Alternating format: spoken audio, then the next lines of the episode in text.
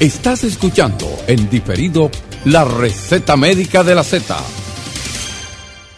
La Z101 presenta la receta médica de la Z.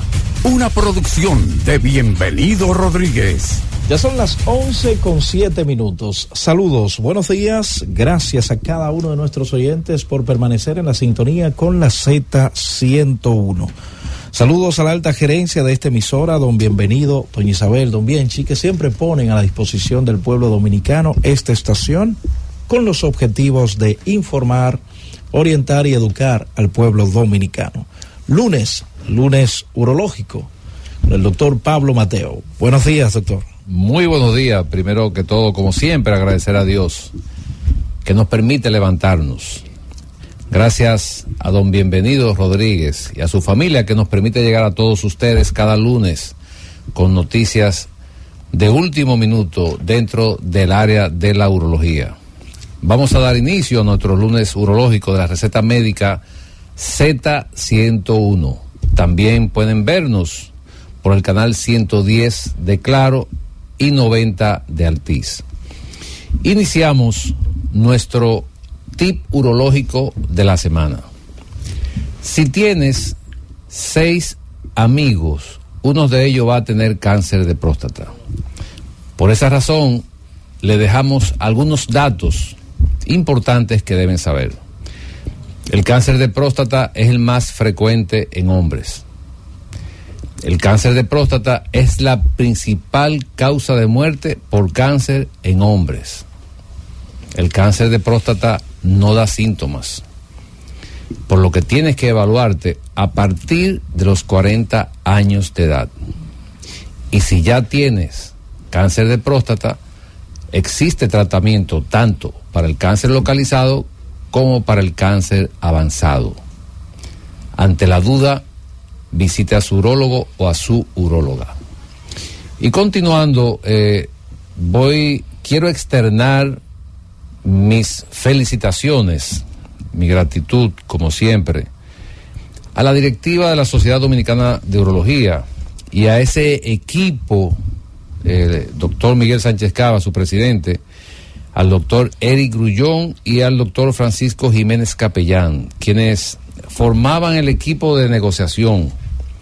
Y bueno, lograron algo, eh, un trabajo eh, que de verdad hay que valorarlo y nosotros como urólogos pues agradecemos esta parte. Eh, lograron que se aprobara, ya fue aprobado la, la resolución número 581-03 relativa a la revisión de la estructura y contenido del Plan Básico de Salud. Entre las propuestas aprobadas en urología se encuentran nuevas vías de abordaje, nuevos procedimientos y nuevos medios diagnósticos. Esto eh, eh, constituye un hito trascendental en la mejora de los beneficios de los afiliados. Estas propuestas que fueron aprobadas fueron elaboradas a partir del trabajo realizado junto al Colegio Médico Dominicano y a las sociedades especializadas, en este caso la Sociedad Dominicana de Urología. La incorporación de estas propuestas tiene un impacto de más de 2.500 millones de pesos anuales. Es una cifra importantísima y esta cifra se traduce en una importante reducción en el gasto del bolsillo del afiliado, o sea, del asegurado. O sea, en términos general, esto va a beneficiar a toda la población. Así que extiendo una, una felicitación, un gran eh, elogio a, esa directiva de la Sociedad Dominicana de Urología, al doctor Eric Grullón y al doctor Francisco Jiménez Capellán, que eran los que formaban ese comité de negociación. Eh, dejaban de trabajar horas eh, negociando, exigiendo, hasta que lo pudieron lograr. Así que extiendo mis felicitaciones a ese gran equipo.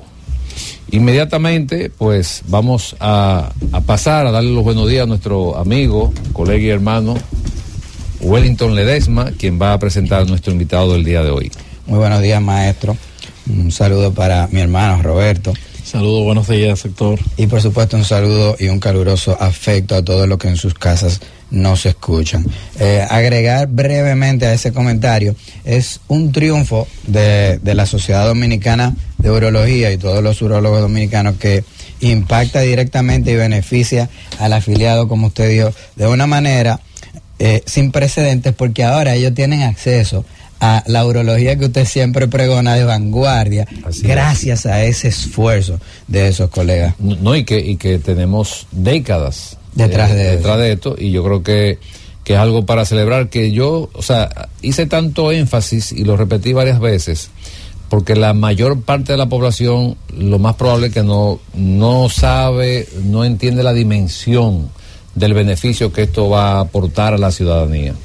Así es.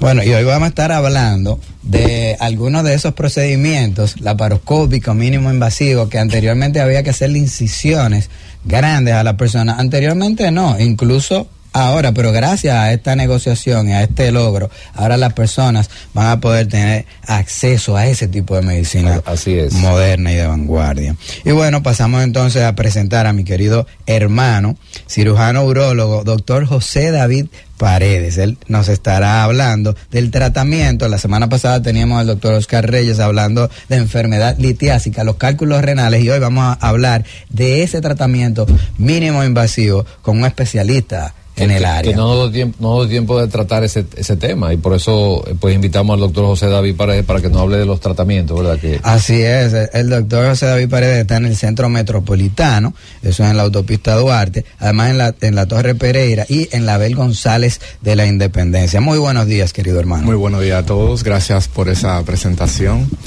Eh, saludo a Roberto, al doctor Pablo Mateo y a mi hermano, gracias por la presentación, Wellington Ledesma. Bueno, eh, en el día de hoy tenemos como tema el tratamiento alternativo para la litiasis renal, los litos urinarios.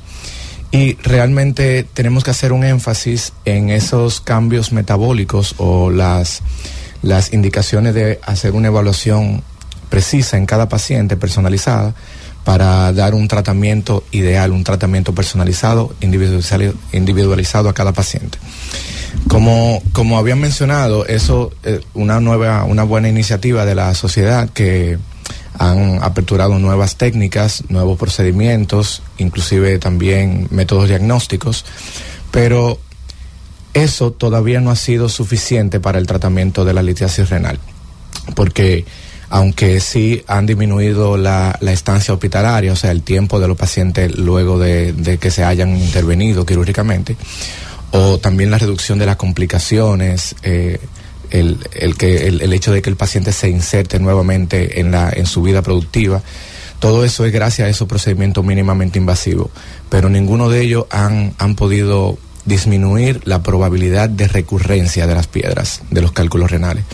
Y me gustaría un poquito hablar sobre eso de cómo podemos prevenir la recurrencia o disminuir la recurrencia de los cálculos renales. O sea, doctor, usted lo que quiere decir que independientemente del tratamiento que se haga con, con un cálculo, una piedra, una litiasis, la recurrencia no ha variado esa, esa estadística, ese no, número de... Para nada, para nada. De hecho, eh, las estadísticas con temas de la recurrencia de litiasis o formación de piedra siguen siendo las mismas desde cuando abríamos los pacientes para sacar una pequeña piedra del riñón o cuando ya simplemente con litotricia extracorpórea o con láser podemos destruir la piedra, la, la recurrencia siguen siendo las mismas. Eh, eh, es importante decir, disculpe que lo interrumpa, doctor, no, que no. recurrencia eh, para nuestro, nuestro público, nuestros radioyentes, recurrencia quiere decir que aunque usted lo operen abierto, endoscópico, laparoscópico, la recurrencia quiere decir que el cálculo va a formarse de nuevo y va a tener piedra de nuevo. No es que usted quedó mal operado, no es que el urólogo le dejó una piedra,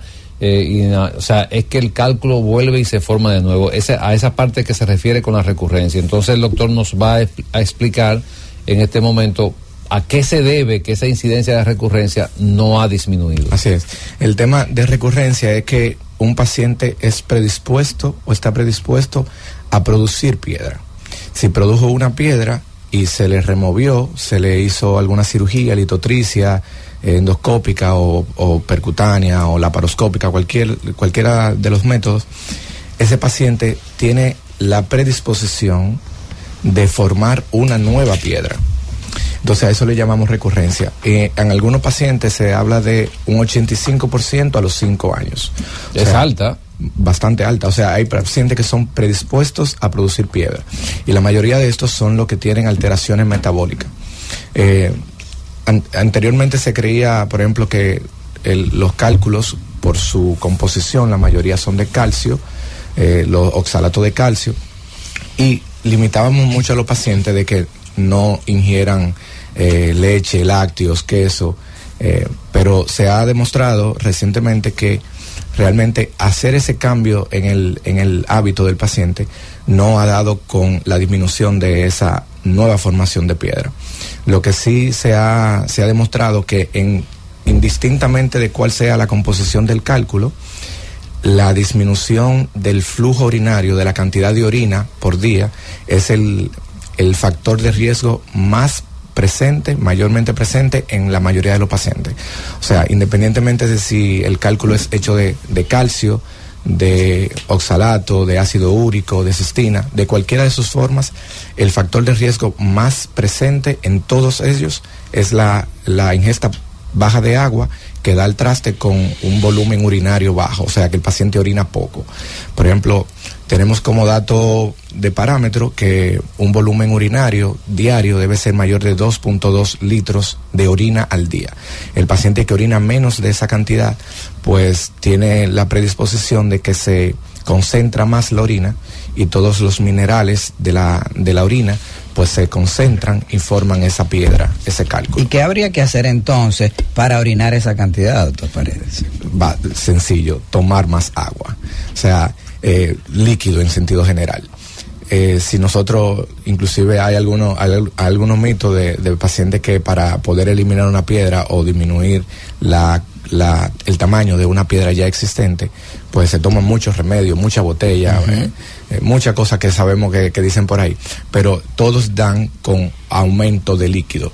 Si yo me bebo una botella de palo todos los días de dos litros, no solamente estoy ingiriendo esa, esa composición de eso, de esos palos, sino que también estoy ingiriendo líquido. Y por eso el líquido pues diluye más, eh, hace más acuoso, vamos a llamarle así, más líquido, la, la, la, orina y por tanto los minerales, esos sedimentos, pues se, se diluyen en ese, en ese líquido de la orina y no se forman la piedra. Muy bien. ¿Cuál ha sido la experiencia, doctor, cuando viene en esto de la recurrencia? ¿El paciente eh, incrementa la gravedad por el cálculo que se forma o es menor la gravedad? No, no, no tenemos datos de realmente si forman una piedra más grande o más pequeña, solamente la formación de una nueva piedra. Eh, en algunos pacientes que, por ejemplo, eh, formaron una única piedra en toda su vida, eso es bueno hacerle un estudio básico eh, de, metabolismo, pero en los pacientes que producen varias piedras en un mismo riñón o piedras en ambos riñones, entonces sí necesitan una, un estudio metabólico profundo para determinar cuál es el cambio eh, que están produciendo esas piedras. Si, nosotros comparamos, por ejemplo, disculpa, digo, no, no, no, adelante. Si comparamos, por ejemplo, la enfermedad litiásica o las piedras con otras enfermedades dentro del área urológica, ¿qué porcentaje eh, ocuparía la enfermedad litiásica en urología? Más o menos, aproximadamente. En sentido general, ocupa un 25, un 30% de la consulta. En mi consulta privada realmente es mucho más del 50%. Eh, no sé si es porque me he dedicado más a esa área y pues me llegan más pacientes de eso, pero las estadísticas dicen que un 20% de los pacientes en, alguna, en algún momento de su vida van a producir una, una piedra que nos dé síntomas, que dé algún problema urinario o del, de la vía urinaria del riñón, no siempre, porque eh, o sea, la idiosincrasia del riñón es a producir piedra. Todos los días todos estamos produciendo piedra, pero a medida que tomamos líquido, entonces se diluye la orina y se expulsan microcristales, que son la formación de la piedra, y por eso no nos dan eh, síntomas ni nos producen obstrucción. Pero realmente siempre estamos produciendo piedras. La tendencia es que nuestro riñón estén produciendo piedras, así que hay que tomar. Es importante, que es, es, importante resaltar ese, ese punto porque eh, yo creo que en el transcurso de lo que estamos haciendo los lunes urológicos, nunca se había dicho eso. Bueno. O sea, y es importante hacer un paréntesis ahí, hacer énfasis en esa parte de que el riñón está produciendo piedra de manera constante. Claro. O sea, fíjate que todos los días aprendemos algo nuevo. eh, y las personas dirán en este momento, ¿cómo va a ser? Yo produzco piedra. Todo el mundo produce piedra todo, el tiempo. Piedra. Porque lo que pasa es que en la orina hay sustancias que son favorecedoras para producir piedra que es básico de que se eliminen esos cristales que nosotros tenemos en nuestro organismo, en la sangre, el riñón lo filtra y lo elimina, digamos el calcio, el ácido úrico, el mismo sodio que está en la sal que comemos, todos esos cristales se eliminan parcial o por mucho en la orina. Entonces ellos precipitan y se van formando esas piedrecitas pequeñas microscópicas. Está en nosotros si por alguna razón anatómica o metabólica o de poco ingesta de agua, se producen más cálculo, eh, más cristales, más sedimento de, eso, de esas partículas, entonces se unen y forman la piedra. Entonces está en nosotros tomar mucha agua, por encima de 2.5 litros de agua, inclusive podemos hacer un cálculo por peso, porque no para todo el mundo es la misma cantidad de agua, pero en la ingesta de agua es el factor eh, más protector para la formación de piedra. Sí, yo, yo tenía una pregunta y, y, una intervención más o menos orientada en eso, porque cuando tú no, nos das el dato, a mí me gusta eh, simplificar las cosas para que en, en, en las casas los lo radioescuchas entiendan más o menos lo que estamos hablando. lo estoy poniendo complicado? No, tú lo estás ah, poniendo perfectamente bien, pero a mí me gusta dar un ejemplo. Si hay 10 personas en una habitación, de esos 10, estadísticamente, todo lo que tú estás diciendo, dos o tres van a formar piedras de un tamaño tan importante que quizás ameriten algún tipo de manejo. Eso es lo que tú nos estás diciendo. Sí, en algún momento de su vida. En algún momento de su vida. Pero estos que ya produjeron la piedra, que era el aclarando que estaba haciendo eh, en la pregunta el doctor Pablo Mateo, de esos, de 10 que ya formaron piedra en los próximos 5 años, 8, quizás 9 van a volver, si no se, se dan un seguimiento, a producir cálculo en cinco años. Así es, si no se hace el estudio metabólico completo, profundo de esos pacientes, la tendencia es que formen otra piedra eh, en un 80% dentro de cinco años. Bueno, vámonos a una pausa. regreso continuamos en la receta médica de la Z. Llévatelo, Cundo. La receta médica de la Z.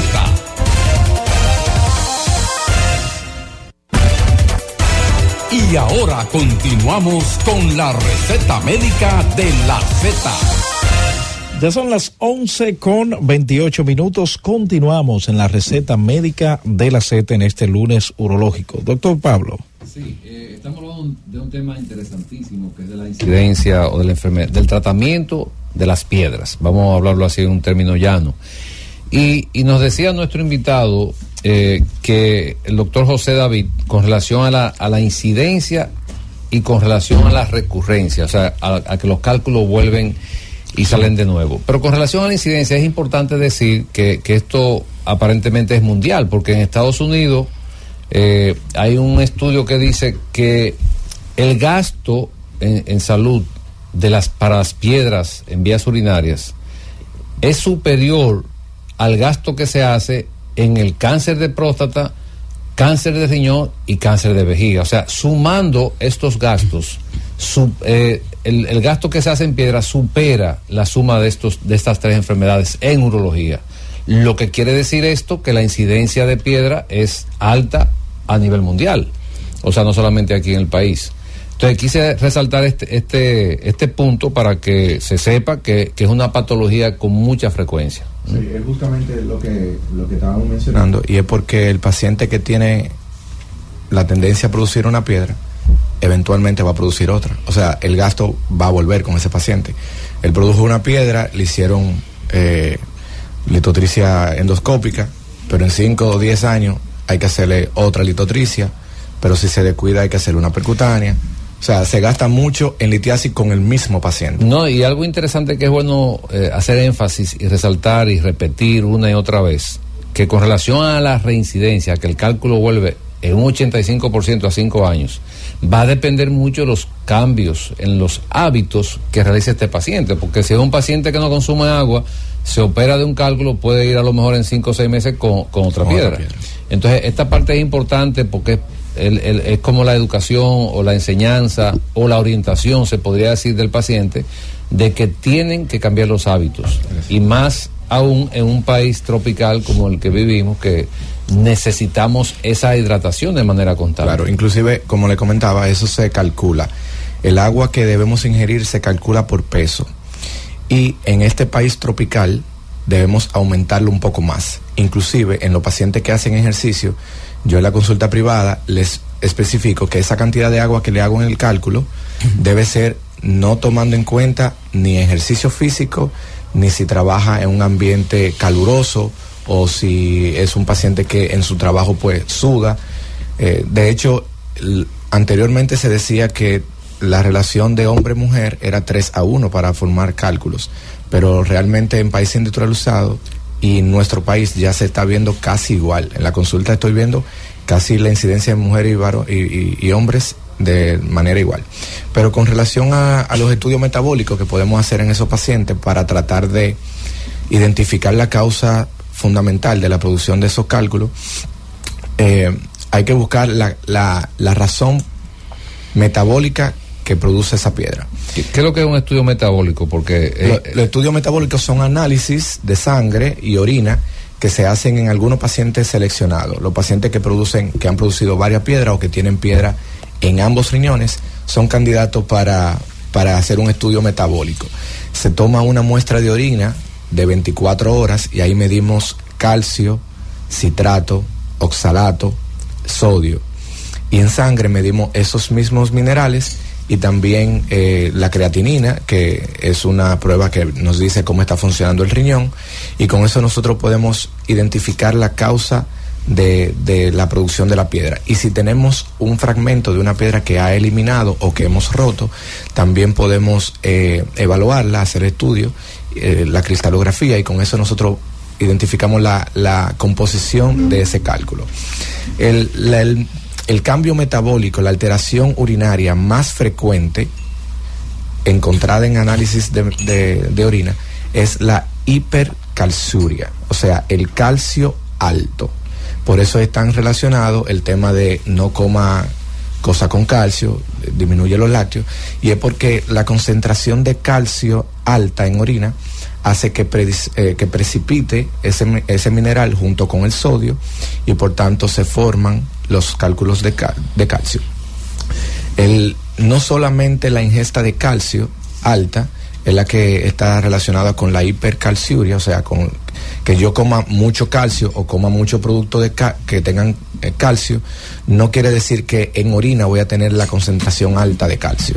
A veces hay pacientes que inclusive eh, no tienen una ingesta adecuada de calcio y en orina sí hay una, una elevación de este y por tanto predispone a la formación de cálculos. ¿Y, qué hace una hormona que se llama, eh, creo que para tiroidea? Eh, ¿Cuál es la función de, o sea, esa hormona si está alterada, si está normal? ¿Se hace esa prueba para...? Sí, claro, claro. Cuando identificamos, por ejemplo, que el paciente tiene hipercalciuria, que el calcio está elevado en sangre, una de las causas es el, hiperparatiroidismo, por ejemplo. Eh, la paratiroidis está relacionada con el control del calcio sérico, del calcio en sangre. Lo toma de los huesos, si está el calcio bajo en sangre, pues esa, esa hormona hace que se tome calcio de los huesos para elevarlo. Cuando de manera anormal esa hormona está elevada, pues entonces, aunque no comamos calcio, aunque no ingiramos eh, leche, por ejemplo, nuestro, nuestro sistema busca estabilizar el nivel de calcio en sangre y por tanto toma calcio del hueso y lo eleva. Y eso hace que también lo eleve en la orina. Por eso no recomendamos mucho eh, la ingesta baja de calcio porque se ha visto como quiera que se, se forman los cálculos, aunque no, aunque no comamos calcio, se forman las piedras y estamos predispuestos entonces a fracturas, porque como se toma el calcio del hueso, debilita el hueso y vienen unas facturas anormales o patológicas. El, cuerpo, eh, el cuerpo es perfecto. Vamos a tomar algunas llamadas del público a través de las líneas 809-732-0101, 809-221-0101. Las internacionales a través del 855-221-0101. Saludos, buenos días. Buenos días. Paso a la siguiente. Receta médica, buenas. Buenos días. Muchas gracias por esta información tan importante. ¿Qué nos habla desde dónde? Don Pablo. Le habla un tocayo, Juan Pablo Valle, de Sánchez La Fe. Adelante. Don Pablo, yo no me la sé. Yo producía mucha piedra antes y veía el, la orina con cristalina arriba siempre. Pero, don Pablo, yo me bebo hasta tres cervezas y me hace bien me gusta. no, lo que hablamos ahorita, el tema de la ingesta de líquido. Eh, si usted toma mucho, mucha, mucho líquido, indistintamente si es agua o cerveza, que no es lo que recomendamos, por lo menos los días de semana, el, líquido va a diluir la orina y por tanto puede que eh, no se no llegue a formarse esa, esa, esa, precipitación, esa formación de, de la piedra. Saludos, buenos días. Buenos días. Buenos días. ¿Qué nos habla desde dónde? Sube un poco la voz para poderle escuchar. Ah, yo estoy llamando desde el Bronx, mi nombre es Gilberto. ¿Su pregunta? Eh, yo recibí 41 radiaciones debido a un cáncer de próstata que yo tenía. Eso parece que me produjo como una cicatriz, un scarf en la uretra y eso me hizo tener el líquido de la orina me van a hacer una operación. No, no se escucha bien. ¿Qué fue lo que le produjo la herida en la uretra? ¿Cómo? Repita la pregunta, señor. Eh, yo voy a tener próximamente una operación. No, no, no se está entendiendo. Sí, sí, yo, yo escuché lo que él dijo, sí. ¿Qué dijo? Que le dieron radioterapia. Ajá. Y, y le, le, dijeron como que tenía una herida. Lo que pasa con la radioterapia, me imagino que fue por un... Él está en el aire todavía. No, no. Me imagino que fue por un cáncer de próstata que le dieron radioterapia. Entonces, la radioterapia tiene efectos secundarios, como todos los procedimientos. En muchos pacientes, entonces produce lo que se llama eh, cistitis rádica. Eh, pero también puede afectar el esfínter que controla la orina y también puede afectar la uretra. No ocurre en todos los pacientes, pero es eh, son de los efectos secundarios que el paciente debe conocer y probablemente este paciente está cursando con un efecto secundario post radiación por cáncer de próstata. Saludos, buenos días. Sí, buenos días. ¿Quién nos habla y desde dónde? Le hablo a Víctor Reyes, desde Nueva York. Roberto, me saludo a ustedes todos, felicidades. Gracias. Yo tengo dos preguntitas para el doctor. La primera es, ¿qué tan difícil le ha sido a, la ciencia médica poder inventar una vacuna para el cáncer? Y la otra es, ¿cuántos tipos de cáncer produce un cuerpo? Porque yo veo que hay cáncer hasta en los cabellos. Lo escucho por la, por la. Tipos de cáncer. Sí, bueno, eh, lo de lo de la vacuna se está trabajando mucho, qué curioso que él dice, en lo que es la, la inmunología como tratamiento y es hacia donde está orientado eh, el futuro para el tratamiento de cáncer, tratar de determinar cómo el mismo organismo puede controlar este crecimiento de células atípicas, que es por definición lo que es el cáncer. Cada una de las células de nuestro organismo que forman los tejidos y consecuentemente los sistemas tienden a multiplicarse, a formarse y a tener una, una vida eh, promedio, una vida que, que va a ser sustituida por otra célula que se va formando y así, desde que somos niños hasta que envejecemos, el cuerpo se va edificando. Cuando este crecimiento ocurre de manera desorganizada, que es lo que ocurre en el cáncer, entonces es que eh, viene este descontrol y una disfunción de ese tejido y de ese órgano, como puede ocurrir en la próstata, en el caso urológico, en la vejiga, en los testículos, en el pene, puede ocurrir, como decía el, escucha, en cualquier parte del cuerpo. y, para agregar un poco de eso, eh, todos los cánceres, o la mayoría de ellos, están relacionados con algo de que podemos modificar en nuestra vida. Hay cánceres que están relacionados con el tabaquismo, entonces usted deja de, de, fumar, y puede ser su vacuna. Eh, hay otras que están relacionadas con, con, con otras cosas que podemos modificar. Entonces, cada uno puede ir haciendo su parte cuidándose, manteniéndose sano, comiendo saludable, que son las cosas que recomendamos siempre para disminuir otras enfermedades. Los hábitos, como, como tú dices, son importantes porque se han hecho comparaciones de pacientes que son familias, son eh, emparentados con cáncer y es diferente la agresividad del cáncer en un paciente que, por ejemplo, lleva hábitos alimenticios sanos, que hace ejercicio, a un paciente con el mismo grado de cáncer que no hace ejercicio y que tiene hábitos tóxicos. Entonces, como, como dice el doctor, es importante cambiar esos hábitos para disminuir la incidencia y la agresividad de los cánceres. Saludos, buenos días.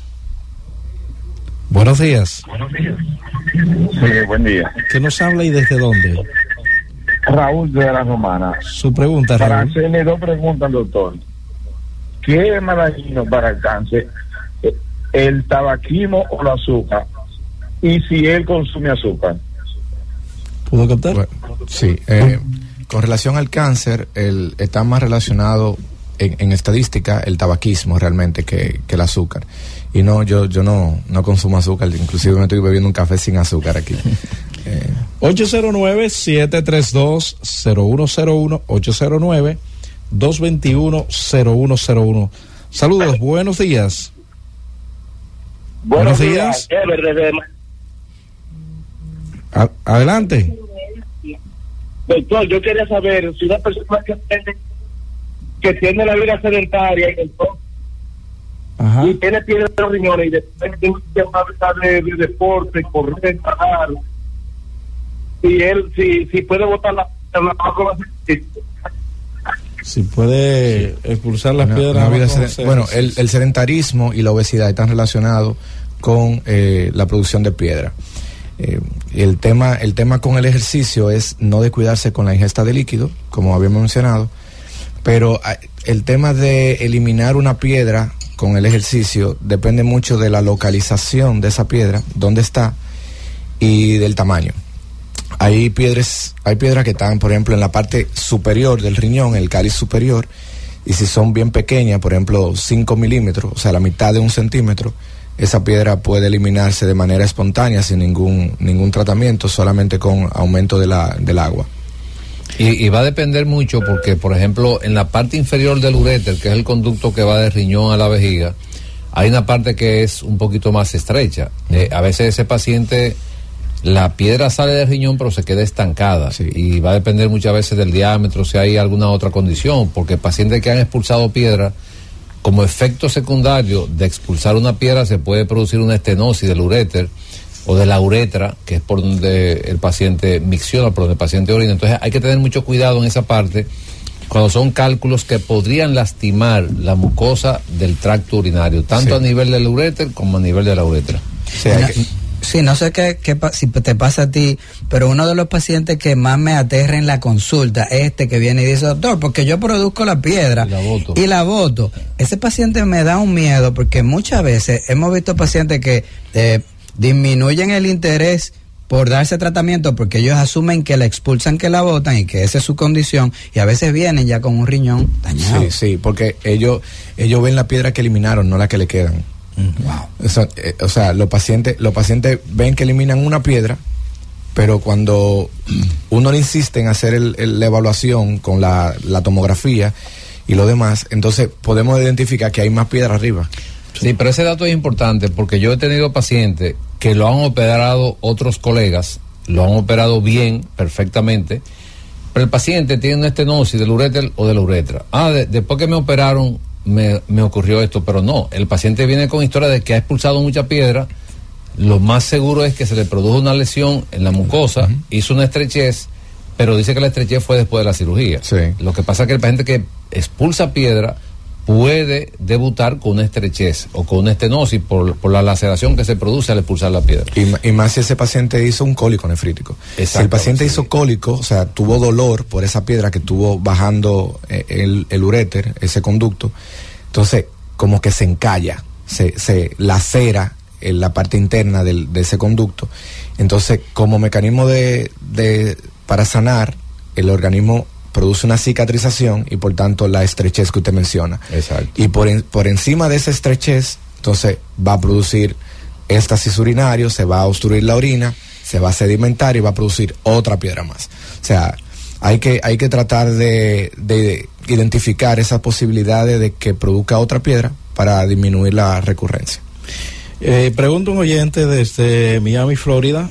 Dice que qué examen se debe de laboratorio se tendría una persona que hacerse para saber si se está formando un cálculo renal. Para saber si se está formando. Sí. Bueno, eh, como mencionamos ahorita, nosotros estamos produciendo piedra todo el día. Eh, pero si lo que queremos saber es si hay alguna, alguna, algún factor de riesgo para producir piedra, sí podemos hacerlo. Pero el, el Pero pregunta también el, si el examen es de sangre o de orina. Es de las dos, de las dos. El estudio metabólico completo, profundo, para ver la, la característica de si va a formar una piedra o si hay alguna alteración que predisponga a la formación de piedra, es bastante costosa y no se hace a todo el paciente. Por eso que no se hace. Entonces, eh, si el paciente ha producido piedra en varias ocasiones, sí podemos hacer ese estudio. Como le dije, hacemos una, una, una orina de 24 horas, tomamos la orina en un, en un frasco durante, de todo el día y a esa orina le medimos minerales, le medimos el calcio, le medimos ácido úrico, también lo medimos en sangre y podemos ver si hay alguna alteración y entonces dirigimos el tratamiento a esa, a esa condición que encontremos.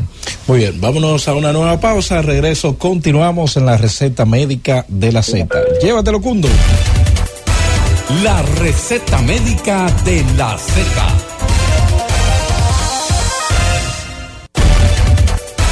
Y ahora continuamos con la receta médica de la Z. Son las 11 con 51 minutos. Continuamos en la receta médica de la Z. Doctor Pablo Mateo. Sí, tenemos un programa hoy interesantísimo y hemos pues aprendido cosas que no la habíamos escuchado, como, como tal dijo el doctor José David, de que nosotros eh, producimos piedra de manera constante y, y es la, yo creo que es el mensaje del día de hoy de que debemos dejar plasmado en nuestros radio oyentes de que estamos produciendo piedra de manera constante. No importa que usted llegue a formar una piedra de importancia o no, pero que todos los días producimos piedra y que dependiendo de nuestros hábitos, de nuestro consumo de líquido, de lo que hacemos constantemente, del medio donde trabajamos, entonces siempre estamos propensos a que podamos eh, hacer una piedra que ya que amerite algún tratamiento. Así es y recordando alguna, algunos tips de, de los factores que son protectores de la formación de piedra, como el magnesio, que podemos eh, suplementarnos con vitamina de magnesio, o eh, adquirirlo de manera natural en las frutas y vegetales, y el citrato, que sería el, el protector más importante que impide o inhibe la formación de las piedras y el citrato lo podemos conseguir en los cítricos como el limón, cereza, el cranberry o también con suplemento y, y medicina, medicamento. Una pregunta, José David. A todos los pacientes que llegan a tu consultorio, ¿tú le das un tratamiento eh, clínico con medicamentoso o suplemento con, que viene con un diagnóstico de piedra o lo operas a todo? ¿Es individual en cada paciente? ¿Cómo, cómo es el discernimiento? El paciente de litiasis renal se individualiza. Cada paciente se maneja de manera diferente. Hay, hay cálculos que, por pequeño que sean, hay que hacer un procedimiento porque tienen una localización eh, que no puede salir o por su composición puede hacer un daño mayor.